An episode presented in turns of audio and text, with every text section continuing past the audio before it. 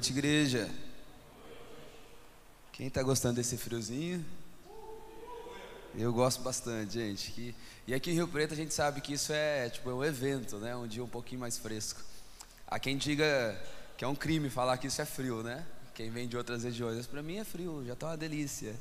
Queridos, eu quero nessa noite poder dar seguimento na série desse mês, né? Nós estamos nessa série O que faremos e é, essa série ela é uma pergunta, né? Ela é uma interrogação. É, e eu quero poder contribuir um pouco mais. Né? Quando é que eles perguntaram o que faremos? Foi após a descida do Espírito Santo. Foi Deus empoderando a igreja. Foi Deus pela primeira vez ali habitando dentro do homem. Na hora que eles se depararam com aquela situação, então surgiu essa pergunta: o que faremos? E eu quero contribuir com você um pouquinho na resposta dessa pergunta. Abram comigo em Levítico, no capítulo 6. A gente vai ler alguns versos. Levíticos, capítulo 6. Conforme os irmãos acharem, digo amém. A gente vai ler a partir do verso 8 que diz assim: O Senhor disse a Moisés: Ordene a Arão e aos seus filhos, dizendo: esta é a lei a respeito do holocausto. O holocausto ficará sobre as brasas do altar toda noite até pela manhã, e o fogo do altar nunca poderá ser apagado. O sacerdote vestirá a sua túnica de linho e os calções de linho sobre a pele nua, e levantará a cinza, quando o fogo houver consumido o holocausto sobre o altar, e a colocará ao lado do altar. Depois despirá suas vestes e porá outras roupas, e levará as cinzas para fora do arraial a um lugar puro ou a um lugar limpo. O fogo sempre ficará aceso sobre o altar, não deve ser apagado. O sacerdote acenderá lenha no altar a cada manhã, e sobre ele porá em ordem o holocausto, e sobre ele queimará a gordura de ofertas pacíficas o fogo queimará continuamente sobre o altar, não deve ser apagado. Feche seus olhos. Jesus, nós queremos te agradecer por essa noite, Pai. Nós queremos te agradecer pelo teu perdão, pela tua graça.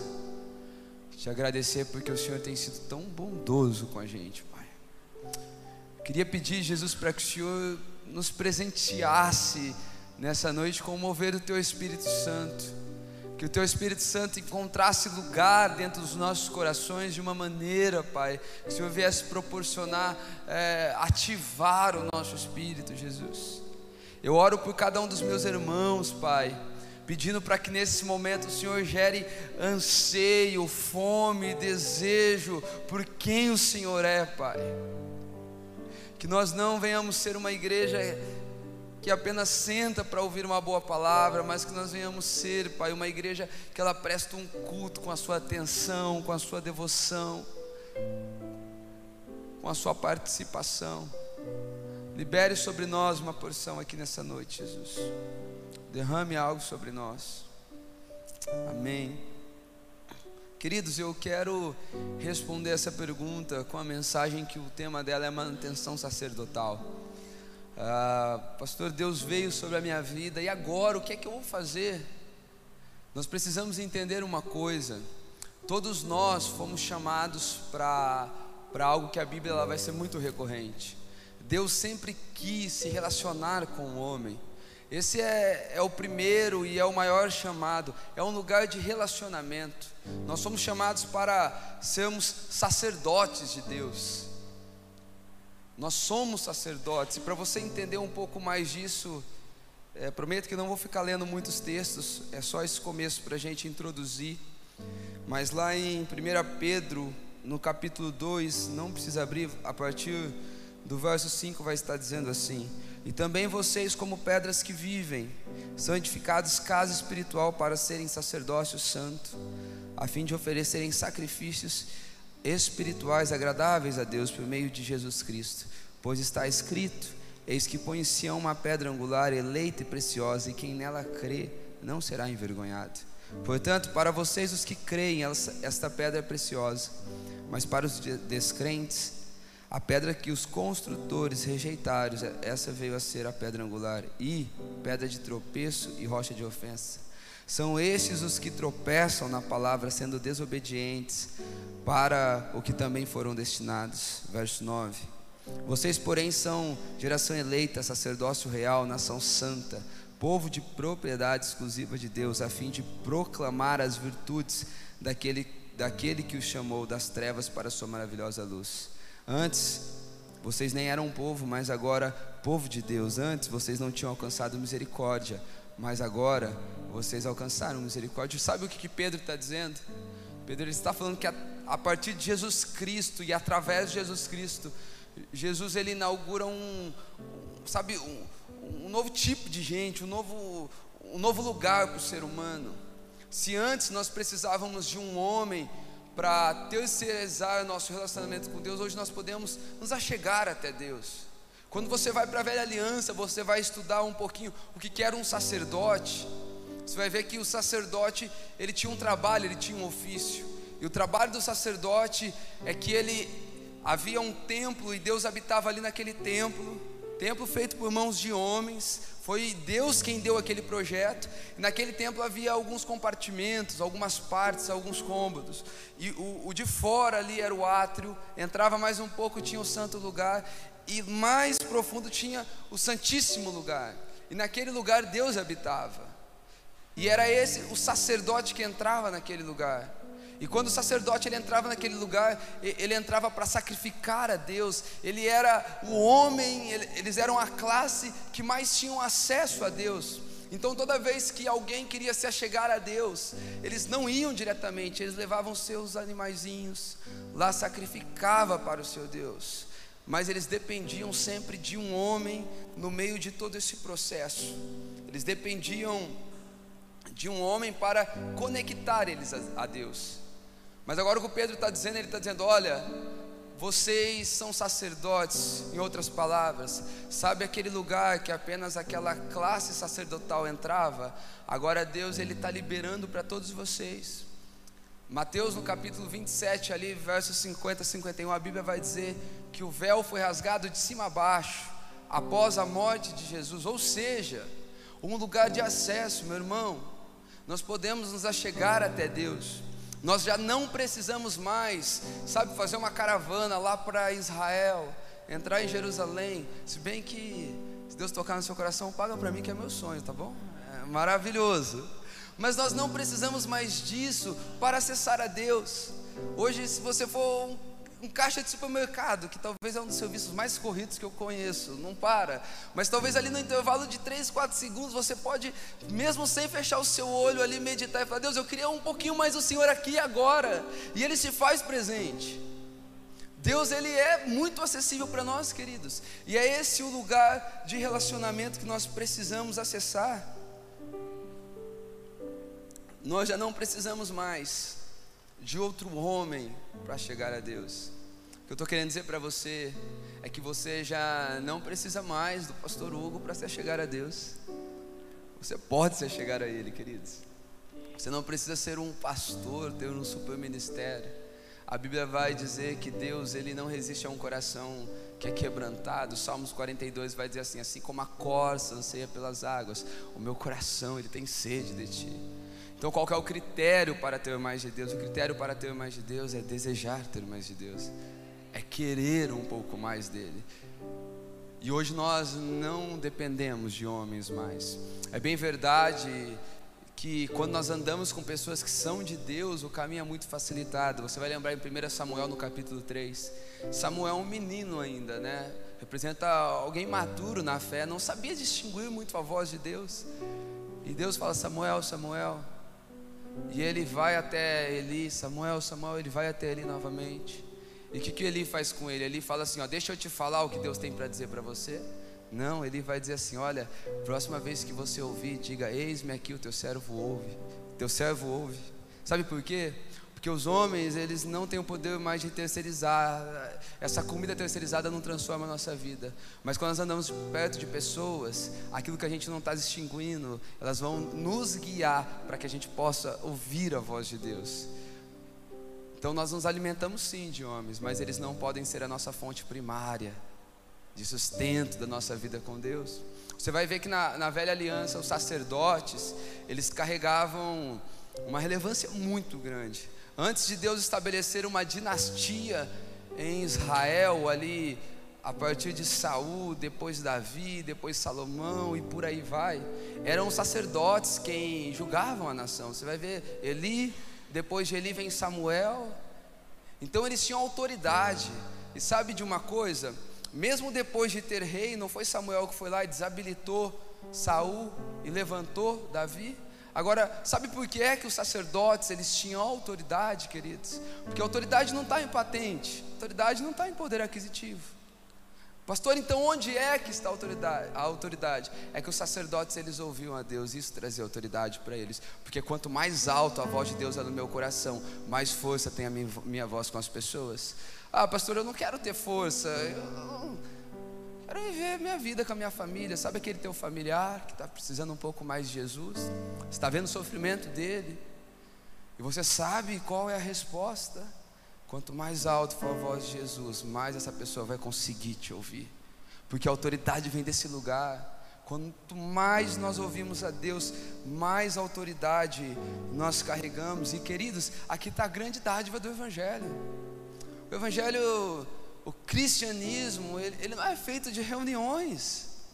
O cristianismo ele não é feito de, de uma boa estrutura, de um bom jogo de luz para a gente fazer a igreja. Não. Sabe qual que é a maior dádiva do Evangelho?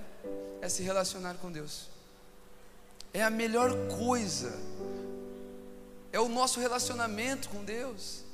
E se tem algo que vai fortalecer o nosso sacerdócio, é esse lugar é muito mais do que um culto de domingo, é muito mais do que trabalhar na igreja, mas é ter um lugar onde nós acessamos o nosso Deus com verdade. É ter um lugar onde nós acessamos nosso Deus, porque eu vou dizer várias vezes nessa noite, Deus é muito acessível, Deus ele quer se revelar para mim e para você. Então essa é a melhor coisa do evangelho. Talvez nessa noite você pega, pega olhando para você, você talvez está envolvido em tantas atividades, talvez você está cansado. E sabe por que, que a gente cansa? É porque a gente vai trabalhando para Deus e vai deixando de ouvir, de falar com Deus. Mas quando Deus fala, Sua voz é descanso ao nosso coração. Quando Deus fala, aquilo que seria a decisão mais penosa é um lugar de prazer ao nosso coração. Eu ouvi algo há, há uns anos atrás e para mim explicou muita coisa é que Jesus ele nunca é negado. Às vezes ele é mal apresentado, porque quando ele é bem apresentado, ele se torna muito irresistível. Então, quando nós estamos ouvindo a Deus, a gente consegue apresentar Ele da melhor maneira possível. Mas quando nós não estamos ouvindo a Deus e a gente vai se tornando bom naquilo que a gente faz para Deus, ah, como a gente fica chato, gente. É ou não é? Quem alguém conhece alguém que é chato? Para não falar, né, quem, quem é chato aqui, né? Então, quem conhece alguém que é chato? E queridos, quando Pedro ele está falando de sacerdócio, que nós somos hoje, essa nova classe de pessoas, ele usa dois termos depois de sacerdotes. A primeira que ele vai usar é sacerdócio santo, e depois ele vai falar sobre sacerdócio real. É porque não existe sacerdócio sem santidade, gente. Sabe de uma coisa? Santidade é a maior evidência que a gente está se aproximando de Deus, não se engane. A acha, quando a gente acha que a gente está vivendo coisas ministeriais bacanas, nossa vida está dando muito certo, mas está faltando santidade, toma cuidado, a conta uma hora vai chegar. Santidade é evidência que a gente está perto de Deus. E o fruto disso é que a gente fica o quê? Super crente, religioso e chato? Não. É porque essa santidade vai nos tornando pessoas melhores. E ele vai usar o termo real. E real vem de nobreza, vem de uma nova cultura, porque quanto mais perto eu estou dele, Agora eu abro uma porta daquilo que eu vivo para as outras pessoas conseguirem acessar também. Porque a gente precisa estabelecer esse tipo de cultura. E queridos, é, dizendo que nós somos sacerdotes, que há um chamado de Deus para o relacionamento, é, fica uma pergunta. Então, como nós vamos fazer para desenvolver o nosso sacerdócio, o nosso relacionamento com Deus? E nós lemos o texto de Levíticos, e ali tem algumas ordenanças, alguns passos práticos, alguns caminhos de como a gente desenvolve é, esse trabalho, e ali era um trabalho sacerdotal, de como a gente vai manter um coração aceso diante de Deus. É interessante que quando é, Moisés ele escreve, ele vai escrever que esse altar, o fogo tinha que ficar aceso continuamente sobre o altar. Então, pastor, você está dizendo o quê? Que para a gente viver esse relacionamento de maneira constante, a gente tem que acender fogo no altar, né? Imagina aqui, queridos. A gente trazendo lenha, a gente faz aqui uma escala bem legal, né? Um dia vem o Kevin, outro dia vem o Igor trazer lenha de manhã. Outro dia vem meu outro irmão, outro dia vem a fulano, outro dia vem a Maria. Por quê? Porque enquanto tiver lenha aqui, enquanto tiver fogo aqui sobre o altar, a igreja vai estar bem. A gente sabe que não é disso que a Bíblia está falando. Eu queria propor para você que esse altar hoje, ele representa o meu e o seu coração. O altar era o lugar mais sacro, mais santo que tinha. Era o lugar mais guardado que tinha.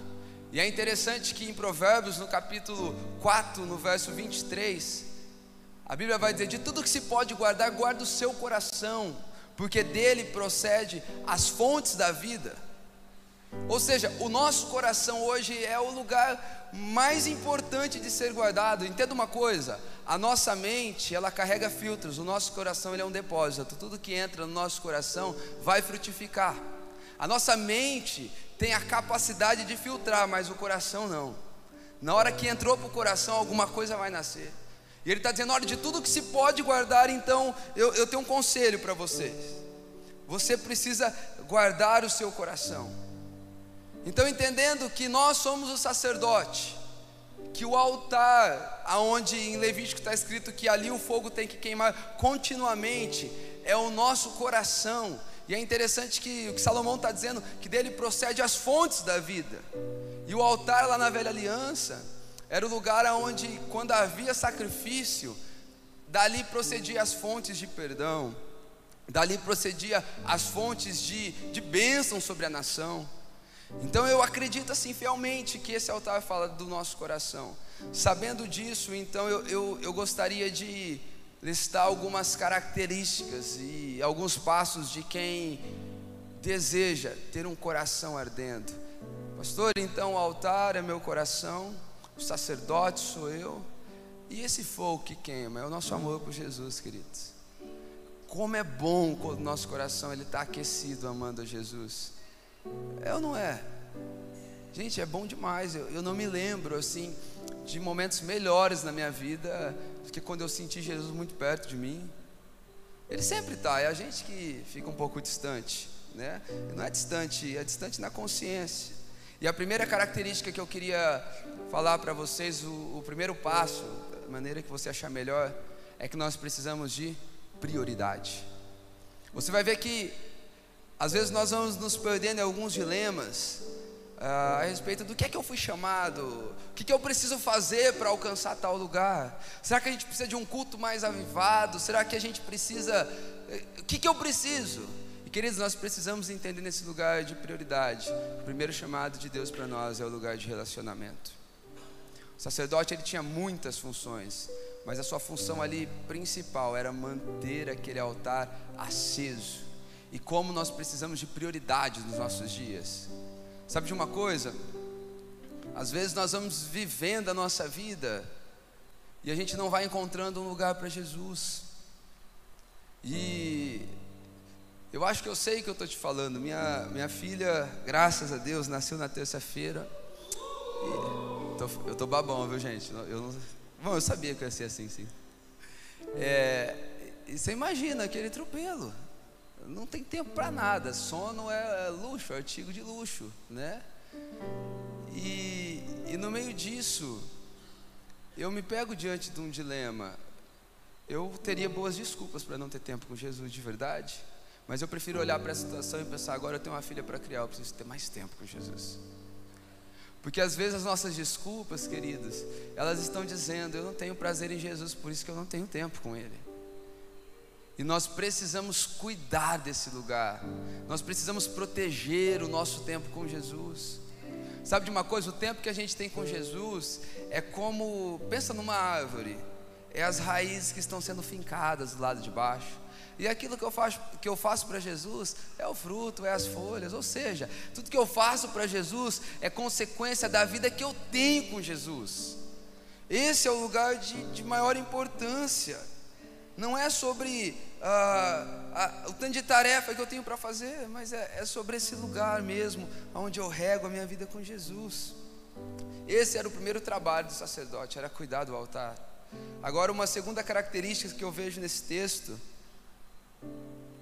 para quem quer ter o seu altar aceso, seu coração queimando de amor por Jesus, é que nós precisamos de decisão. A Bíblia vai dizer que o nome dessa, dessa liturgia, o nome desse ritual que acontecia, era holocausto. E holocausto significa queimado por inteiro. E queridos, para o nosso coração permanecer aceso, nós precisamos de uma decisão, de dizer: Jesus, eu desisto. O Senhor tem espaço para vir em todas as áreas da minha vida. Gente, às vezes nós vamos administrando Deus, que loucura, não é? Deus, o Senhor pode mexer aqui, mas o Senhor aqui não. E você percebeu uma coisa: as áreas que são mais importantes para você, quase sempre são as áreas que você menos deixa Deus mexer, e por consequência são as áreas que você mais quebrou a cara até hoje. Sabe por quê? Porque sabe quando nós abrimos uma porta para Deus? É quando nós catamos, pegamos uma área da nossa vida e nós nos esvaziamos da nossa vontade, dizendo: Jesus, pode fazer, eu acredito que Sua vontade é melhor do que a minha. Queridos, nós, temos delírios de acreditar que às vezes viver a vontade de Deus é viver uma eterna penitência. Queridos, Deus tem bons planos para nós. Você vai ver Êxodo no capítulo 12 ali verso 4, depois lá mais para frente no verso 16, eu falei aqui um tempo atrás. Na Páscoa, quando eles matavam o cordeiro, havia uma ordenância que eles deveriam comer por inteiro, as vísceras e tudo que tinha. E esse cordeiro é um apontamento para Jesus. Ou seja, nós precisamos nos achegar até Jesus e não ficar escolhendo qual parte que a gente quer de Jesus, não, gente. Nós precisamos abraçar Jesus por inteiro. Sabe, é as áreas de maior resistência da nossa vida que, estão freando ainda o, o, agir e o mover de Deus. E é um convite para nós aqui nessa noite. A gente dá espaço para Deus. A gente deixar Deus fazer aquilo que Ele tem para fazer dentro das nossas vidas. Um caminho de desistência. Não sei se você já fez essa oração, mas algumas vezes eu já fiz. Áreas que para mim elas eram tão importantes, mas tão importantes e eu não sei de onde eu tirei aquilo, mas parecia que deixar Jesus entrar. Eu até vi esses dias, né? Fizeram uma pergunta lá pro Lipão. Eu tenho medo, eu tenho medo de buscar Jesus e engordar, né? Fizeram uma pergunta desse jeito. Ele pôs uma cara assim. Mas às vezes, não, tipo assim, não pareceu bobo demais a, a pergunta? Mas a gente tem medo de buscar Jesus em algumas áreas da nossa vida e ele deixar a gente passar por alguns processos de destruição. Ah, meus amigos, como Jesus tem nos chamado nesses dias para um lugar de fé, de confiança. Como Jesus tem nos desafiado nesses dias. E eu sei que aqui, ó, vocês que estão me ouvindo são pessoas que Deus já liberou muitas, muitas palavras a respeito de vocês. Amém, igreja? Eu sei que eu estou falando com pessoas que eu não estou sendo o primeiro a semear. Na verdade, eu estou jogando água sobre o que foi semeado. E algumas pessoas eu não estou nem jogando água, eu estou balançando mesmo a terra.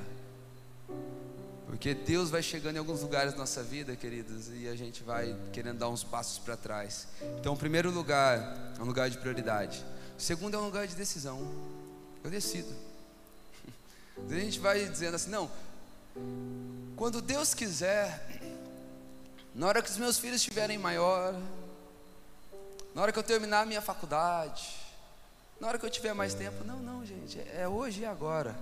O convite é dentro e fora de tempo. É agora, é agora que o Senhor tem nos chamado. Eu não sei se você já se pegou é, tendo um tempo com Jesus, eu já derramei muitas lágrimas por isso. E Jesus foi tão abundante falar ao meu coração. E aí eu fiquei lembrando que fazia dois, três dias, quatro dias, que eu não tinha tido um tempo preparado um lugar tão, tão legal para Ele. E eu comecei a chorar pensando quantas coisas eu perdi, porque Deus fala, gente, mas está dentro do nosso lugar de decisão. Estão entendendo? Agora, uma terceira, um terceiro passo é ter um coração aberto. A Bíblia vai dizer que o sacerdote ele acordava pela manhã, e ao acordar ali pela manhã para fazer aquele sacrifício, diz que a primeira coisa que ele fazia era limpar as cinzas que tinham ficado do outro dia. Ou seja, outro dia tinha acontecido algo bom, o fogo de Deus tinha descido. Mas agora, para esse próximo dia, eles precisavam limpar aquelas cinzas. E aqui fala de ter um coração aberto para coisas novas de Jesus. Queridos, eu, eu sempre vou falar isso aqui. Eu acho que para mim minha, minha, história importa. E se a tua não importa para você, você deveria valorizar um pouco mais o lugar de onde você veio, o que constituiu a pessoa que você se tornou. Mas eu, eu vim de um tempo onde hoje, hoje eu, eu consigo entender muita coisa. Que a gente não viu gravetinho pegando fogo, não. A gente viu fileira de formiga pegando fogo andando. É um negócio mais hardcore mesmo. A gente viveu um, um tempo de mover de Deus muito grande. E um dos meus maiores desafios para conseguir romper era olhar para aqueles dias onde não era casado, trabalhava, mas não tinha nem muito compromisso com o meu trabalho, trabalhava segundo meu segundo trabalho. Então querer voltar àquele ambiente para poder viver algo melhor com Jesus, deixa eu te falar. O inimigo do que Deus tem à frente de você é o seu saudosismo com o passado. Queridos, o que você está vivendo hoje é, é o que Deus tem de melhor, de mais importante. A revelação de Deus ela é crescente, progressiva. Você vai ver que Deus levanta Eli como sacerdote. Depois de Eli vem quem? Vem Samuel, é melhor. O primeiro rei é Saul, depois de Saul vem quem? Vem Davi, um rei melhor. Aí a Bíblia diz lá em Mateus capítulo 3 que vem João Batista. E no capítulo 11 de Mateus vai dizer que, que não havia ninguém maior do que ele, nascido de mulher. Mas agora vem João e diz assim: Mas vem um após mim, que eu não sou digno de desatar as suas sandálias. Deus vem e levanta Pedro, incrível. Mas depois de Pedro vem Paulo. Sabe por que eu estou falando essa sequência para você? Porque o que Deus tem na frente é muito maior do que o que Deus deixou para trás. Ageu capítulo 2, sabe o que ele vai dizer? Que a glória da segunda casa ela é maior do que a primeira. Era um povo que ele estava dizendo: gente, gente, constrói com o que vocês têm hoje se alegra com o que vocês têm hoje. Eu sei que o templo de Salomão foi esplêndido na sua construção. Eu sei que teve muitas riquezas, mas eu estou dizendo que se vocês construírem com o pouquinho que vocês têm hoje, se vocês forem fiéis no pouquinho que vocês têm hoje, na construção que eu estou dando para vocês, a glória, a estrutura pode não ser melhor, mas a glória, a porção de mim será maior do que aquela, será melhor. Queridos, esse é o desafio é desprender do que aconteceu lá atrás. Porque o saudosismo vai nos roubando.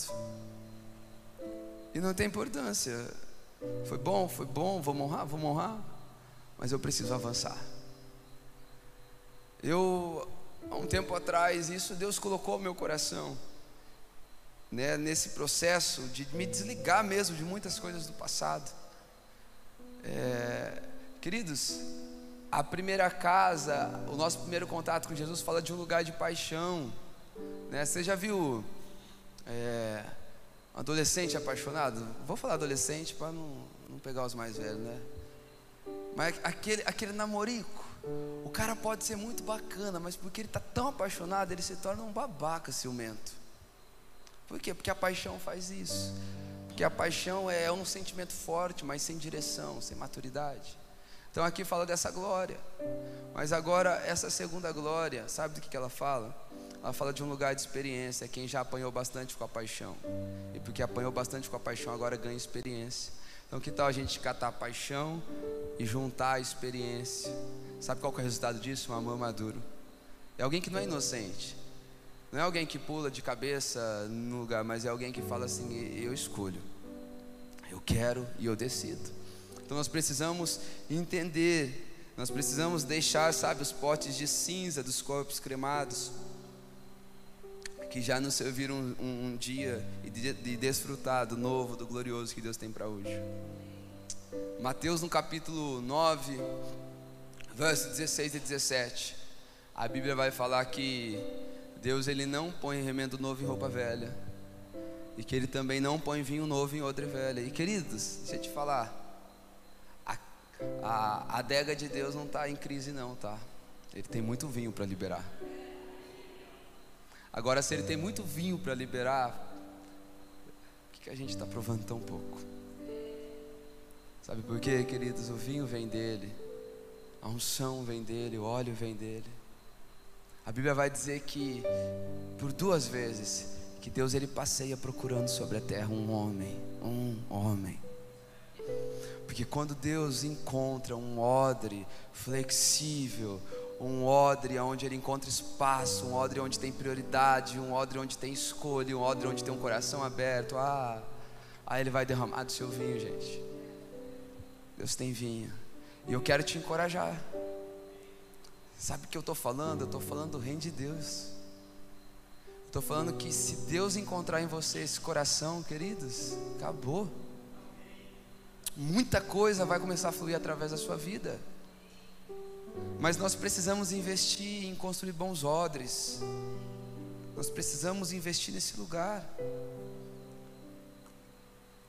Agora uma quarta, um quarto passo é que nós precisamos ter uma vida na luz para que esse fogo queime sobre o altar. A Bíblia diz que ele ia lá pela manhã tirava cinzas. E depois que ele tirava cinzas, diz que ele pegava aquelas cinzas e levava para um lugar cerimonialmente puro, um lugar limpo. E quando o fogo de Deus passa sobre as nossas vidas, o que é ouro vai brilhar. Mas aquilo que é palha, os nossos pecados, aquilo que ele não quer mais na gente, vai virar cinza, vai virar pó.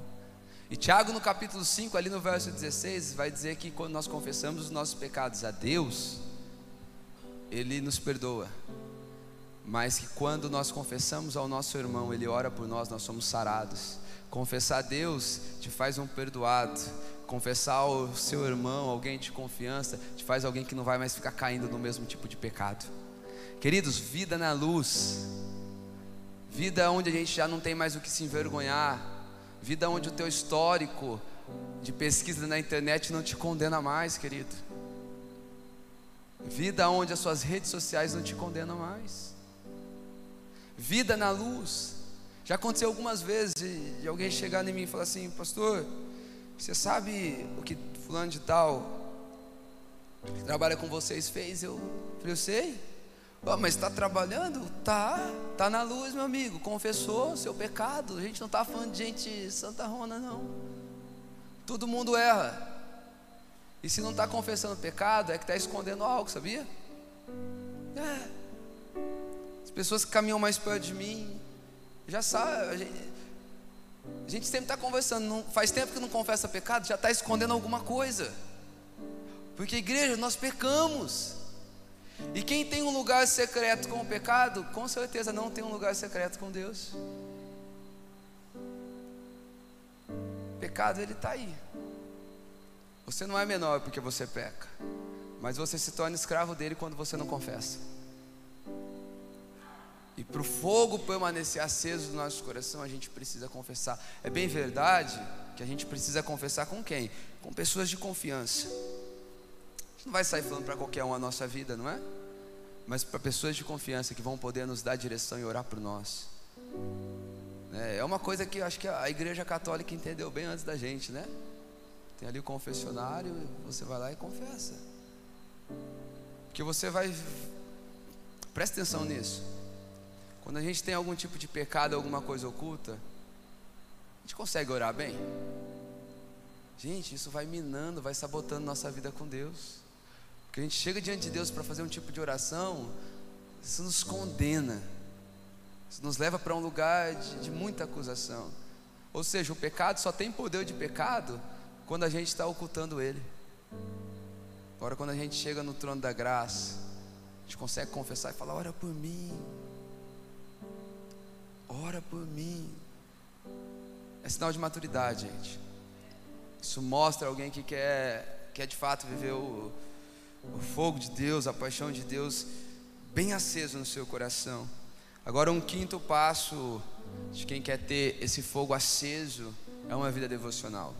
A Bíblia diz que depois que levava é, essas cinzas para um lugar puro, limpo, agora eles traziam lenha para o altar.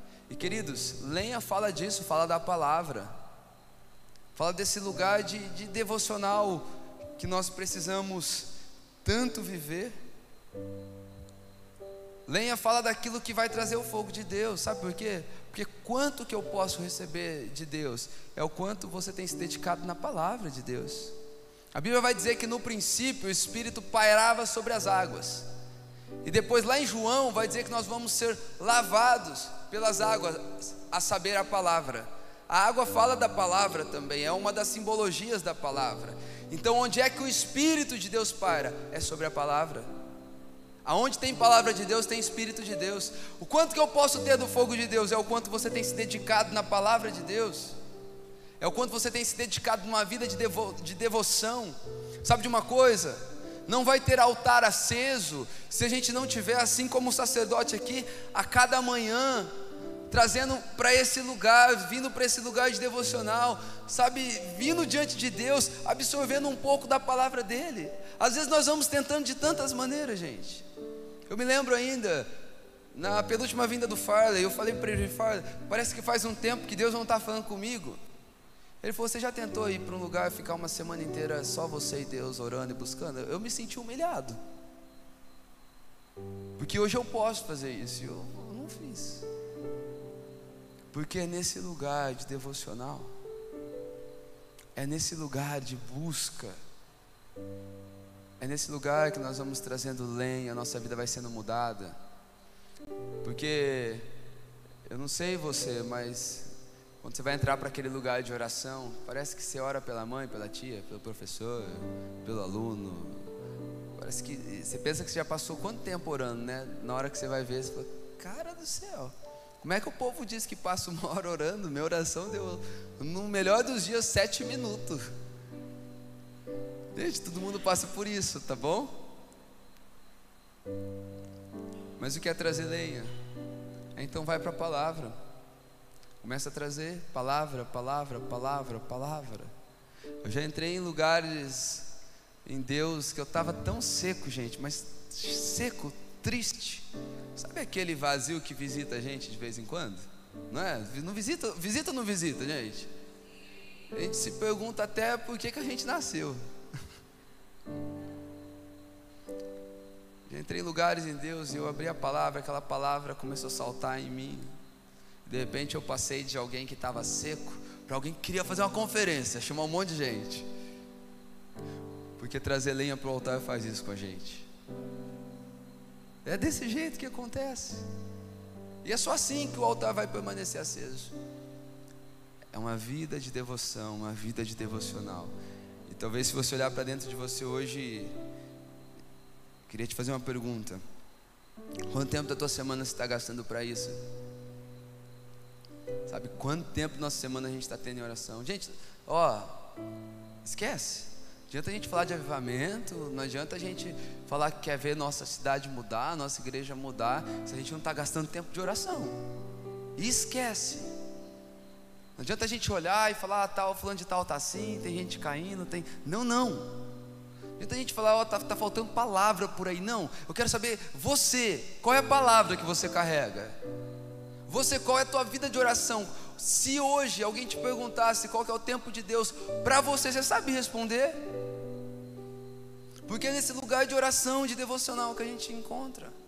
Queridos, todos nós somos extremamente incapazes quando o quesito é obra de Deus, quando o quesito é nos achegar até Deus. Mas quando nós vamos abrindo nosso coração para Ele, algo acontece. A quem fala aqui diante de você, gente, é até engraçado, mas é, há um tempo atrás, há um ano e meio atrás, um rapaz que me conhecia bem das antigas, ele começou a vir frequentar na origem, né? E aí eu marquei pra gente sair para comer um, cachorro quente lá, bater um papo. Gosto muito de fazer isso. Gosto de comer. Crente gosta de comer, não é? E, e aí eu fui pro lugar que a gente marcou, a gente foi ter um tempo. Ele falou, cara, posso te falar algo? Eu falei, pensei que você ia zoar comigo. Eu falei, tá doido? Ele falou: Não, é que eu te conhecia antes, eu não consegui imaginar tendo um tempo sério com você. Sabe por que eu estou falando isso com você? Eu sou alguém totalmente incapaz de fazer o que eu faço hoje, gente, inapropriado, impróprio. Mas quando a palavra vai vindo na nossa vida, nossa vida vai sendo mudada. Nós não somos resultado da nossa família, nós não somos resultado da nossa história, nós somos resultado da palavra, porque quando a palavra é liberada, algo é construído. E o que vai construir o nosso futuro é a palavra que a gente está crendo hoje. É esse o lugar que nós precisamos. E eu quero falar de uma sexto, um sexto passo. E é, é sobre uma vida organizada.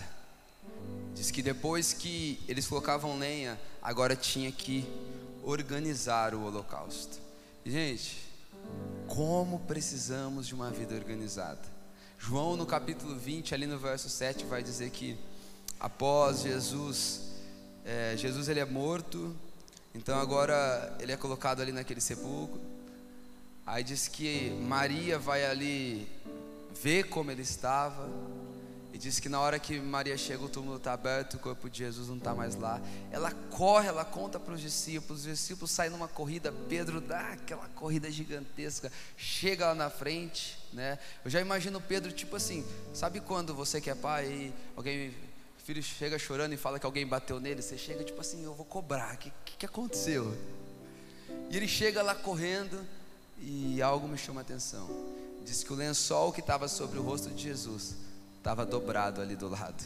Então, queridos, se o lençol que estava sobre o rosto de Jesus morto estava dobrado, como é que a gente quer chegar com uma vida desorganizada para ver a face dele? Nós precisamos de organização. Muitas vezes nós não vamos viver coisas maiores com Deus, porque a nossa vida não é resposta da revelação que está chegando até nós. Toda informação de Deus, ela vem para organizar a nossa vida. Quantas coisas que faz tempo que Deus está falando que a gente precisa mudar, que a gente precisa alinhar e a gente está postergando.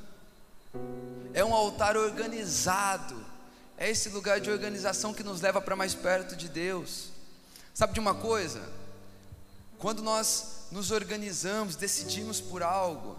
Um exemplo, hoje, o que, que, o, o, que, que o Hugo faz da vida hoje? Hoje o Hugo pastoreia, ama a origem, serve aqui na origem. Então, aonde estão as decisões do Hugo hoje? Estão a respeito da origem. E em alguns momentos minha decisão, minha decisão, ela vai somar muito. E na pior das hipóteses, ela vai somar pouco com a origem. Mas por quê? Porque eu entrei dentro dessa ordem, desse rio. Mas quando a gente vai escolhendo muita coisa, vai vendo uma vida desorganizada. Não, na hora que der tempo eu faço, na hora que eu conseguir eu faço. Gente, saia do urgente, venha para o lugar de importância. Vem para o lugar de significado, vem para esse lugar onde Deus está te chamando. Eu, eu posso falar para você, eu sei que agora a Aurorinha vai dar uma bagunçada na nossa rotina. Mas eu e a Amanda, a gente colhe hoje desse lugar de organização. Nós somos muito metódicos, a gente tem tempo para tudo, a gente tem hora para tudo. É, é, gente, nós nos sentimos bem desse jeito. E é dentro de, dessa organização que a gente consegue ter um lugar de prioridade para Deus. Eu tenho ali a minha segunda-feira, que é meu dia de folga. Eu passo meu dia com a Amanda. De noite eu vou jogar minha bola. E tá assim, se alguém ficar te ligar, ah, se não for urgente, eu vou correr. Eu vou descansar. Porque a organização nos leva até Deus, queridos. Quando nós vamos organizando nossa vida, a gente tem um caminho bem aberto para entrar no véu que ele já abriu. Organização. Fala isso, fala isso pro seu irmão, organização, meu irmão. Porque eu já vi muita, agora não precisa repetir não. Porque eu já vi muita gente muito vocacionada, mas por falta de visão, de organização, não foi para lugar nenhum. Agora, abram comigo em 1 Reis, a gente já está finalizando, tá? 1 Reis, no capítulo 18. 1 Reis, 18.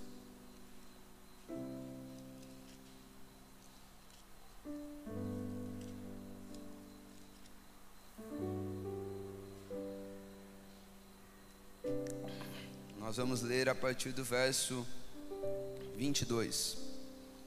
1 Reis 18, a partir do verso 22. Vamos lá? Diz assim: Então Elias disse ao povo: Eu sou o único que restou dos profetas do Senhor, e os profetas de Baal são 450 homens. Tragam-me agora dois novilhos. Eles, eles que escolheram para si um dos novilhos e cortando em pedaços, é, o ponham sobre a lenha, porém não ponham fogo eu preparei, eu preparei outro novilho e porei sobre a lenha, mas não porei fogo. Então eles invocaram o nome de seu Deus, e eu invocarei o nome do, do Senhor. E há de ser que o Deus que responder com fogo, esse, esse que é Deus. Vamos lá para o verso 26. Pegaram o novilho que foi trazido, prepararam e invocaram o nome de Baal, desde manhã até o meio-dia. Ó Baal, responde-nos. Porém não se ouviu nenhuma voz e não houve quem respondesse. E ficaram pulando ao redor do altar que tinha sido feito. Lá no verso 28. E eles clamavam em altas vozes, se cortavam com facas, com lanças, segundo seu costume, até ficarem descobertos de sangue. Passado ao meio-dia, eles profetizaram até a hora do sacrifício à tarde. Porém não houve voz, nem resposta, nem atenção alguma. Então Elias disse a todo o povo: Aproximem-se de mim. E todo o povo se aproximou dele. Elias restaurou o altar do Senhor que estava em ruínas. Pegou doze pedras, segundo o, número de tribos dos filhos de Jacó, a quem tinha vindo a palavra do Senhor, dizendo: O seu nome será Israel. Com aquelas pedras edificou um altar em nome do Senhor. Ao redor dela fez uma vala, capaz de conter duas medidas de semente. Então armou a lenha, cortou o novilho em pedaços e o pôs sobre a lenha. Então disse: Acham quatro encham quatro cântaros com água e derramem sobre o holocausto e sobre a lenha. Disse ainda: Façam isso outra vez. E eles fizeram. Disse mais: Façam isso pela terceira vez. Eles fizeram pela terceira vez. E a água corria do altar e enchia também a vala. Quando chegou a hora do sacrifício da tarde, o profeta Elias se aproximou do altar e disse: Ó oh, Senhor, Deus de Abraão, de Isaac e de Jacó, que hoje se fique sabendo que tu és Deus em Israel e que eu sou o teu servo e que, segundo a tua palavra, fiz todas essas coisas. Responde-me, Senhor, responde-me, para que o teu povo saiba que tu, Deus, Senhor, és Deus e que fizestes o coração deles voltar para ti. Então, fogo do Senhor, então caiu o fogo do Senhor e consumiu o holocausto, a lenha, as pedras e a terra, e ainda lambeu o que estava na vala. Queridos, o nosso papel é preparar um altar. Sabe, nós não podemos é, é, falar, Deus, apertar um botão e, e vir fogo do céu. Nosso papel é preparar. Eu confesso para você que eu amaria olhar para alguém e, poder pedir para Deus, falar, Deus, faz essa pessoa nunca mais desviar do Senhor, porque gente, tem gente com tanta capacidade, com tanta vocação, mas com escolhas tão erradas. Eu gostaria de, de, de ter um pouquinho de controle assim do fogo, pra, pra, só para o coração de quem eu amo queimar por Jesus. Mas isso não é uma realidade. Mas a gente pode preparar um altar. Você vai ver que Elias ele restaurou, restaurou um altar. Eu acredito que aqui nessa noite tem pessoas que estão precisando restaurar o seu altar. Tantas palavras lançadas. E você sabe que talvez pelo tempo, talvez pela frustração, talvez pelo desânimo, você deixou de crer.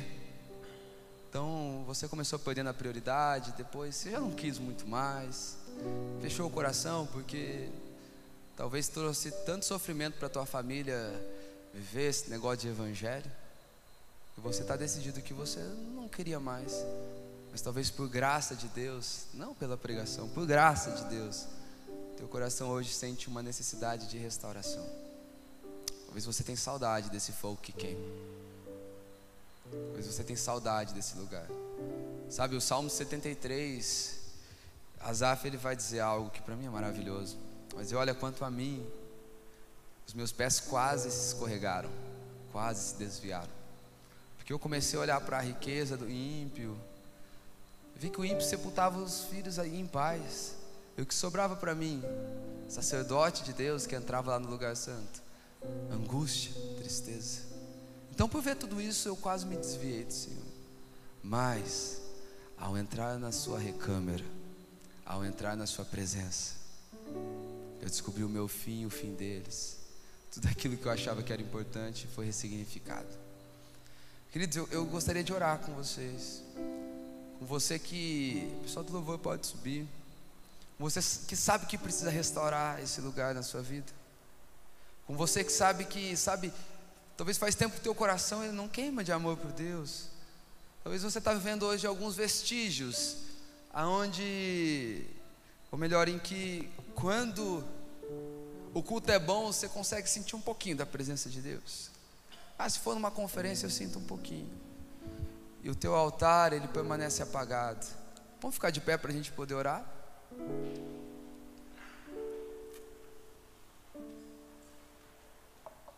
Que quando o fogo de Deus desce sobre as nossas vidas, Jeremias no capítulo 20, no verso 9, ele vai dizer assim: Isso foi no meu coração como fogo ardente, encerrado em meus ossos. Qual era o dilema de Jeremias? Toda vez que ele profetizava, algo ruim acontecia. Então ele diz: oh, é o seguinte, Deus, eu já não vou mais falar no teu nome, não. Mas ele está dizendo: Mas quando eu menciono que eu não mais falarei no seu nome, é como um fogo que desce sobre meu coração, é como se cerrasse os meus ossos, eu não consigo resistir. Querido, isso é obra de Deus, é Deus quem faz isso com a gente. Seria que você fechasse seus olhos, para a gente poder orar, principalmente para você que, que deseja restaurar o teu altar, você que reconhece que você tem vivido um evangelho onde você está se baseando nos cultos, onde você está se baseando na tarefa, no serviço que você presta a Deus, e você deixou o lugar de prioridade, que é o lugar de se relacionar, é o lugar de ouvir Ele. Você que sabe que, que a tua vida com Deus, ela ela está defasada. Você não tem tido tempo com Deus, você não tem tido tempo de oração. Jejuar então, foi ano passado a última vez que eu fiz um tipo de jejum. Queridos, é nesse lugar que nós, sabe, descobrimos as insondáveis riquezas de Jesus. É neste lugar que as revelações de Jesus são derramadas sobre as nossas vidas. É neste lugar que Deus aumenta a nossa autoridade. Por quê? Porque nós estamos ouvindo Ele. É nesse lugar que algo acontece. Não dá para esperar do outro. Pedro diz que somos sacerdotes. Se você sabe que você precisa restaurar o seu altar de alguma maneira, é para você essa oração. É para você esse lugar, um lugar de restauração, um lugar de reconciliação, um lugar onde você vai, sabe, olhar para Deus e falar: Deus, eu quero novamente as Suas promessas, eu sinto saudade da Tua palavra, eu sinto saudade de quando as lágrimas desciam de maneira tão mais fáceis. Eu quero voltar para esse lugar de encontrar prazer na Tua presença. Me dá prazer na tua presença, Jesus. Derrama o seu fogo sobre o meu coração. Jesus, eu oro, Pai, pela origem, Jesus. Que o Senhor derrame uma graça sobre nós, Pai. Que o Senhor libere sobre nós, Pai, um fogo de amor por Ti, um fogo de paixão por Ti. Nós queremos assim, Pai, como Elias, restaurar o nosso altar. Nós queremos colocar no lugar porque nós esperamos fogo do céu, porque nós esperamos vinho, porque nós esperamos a tua unção, Pai.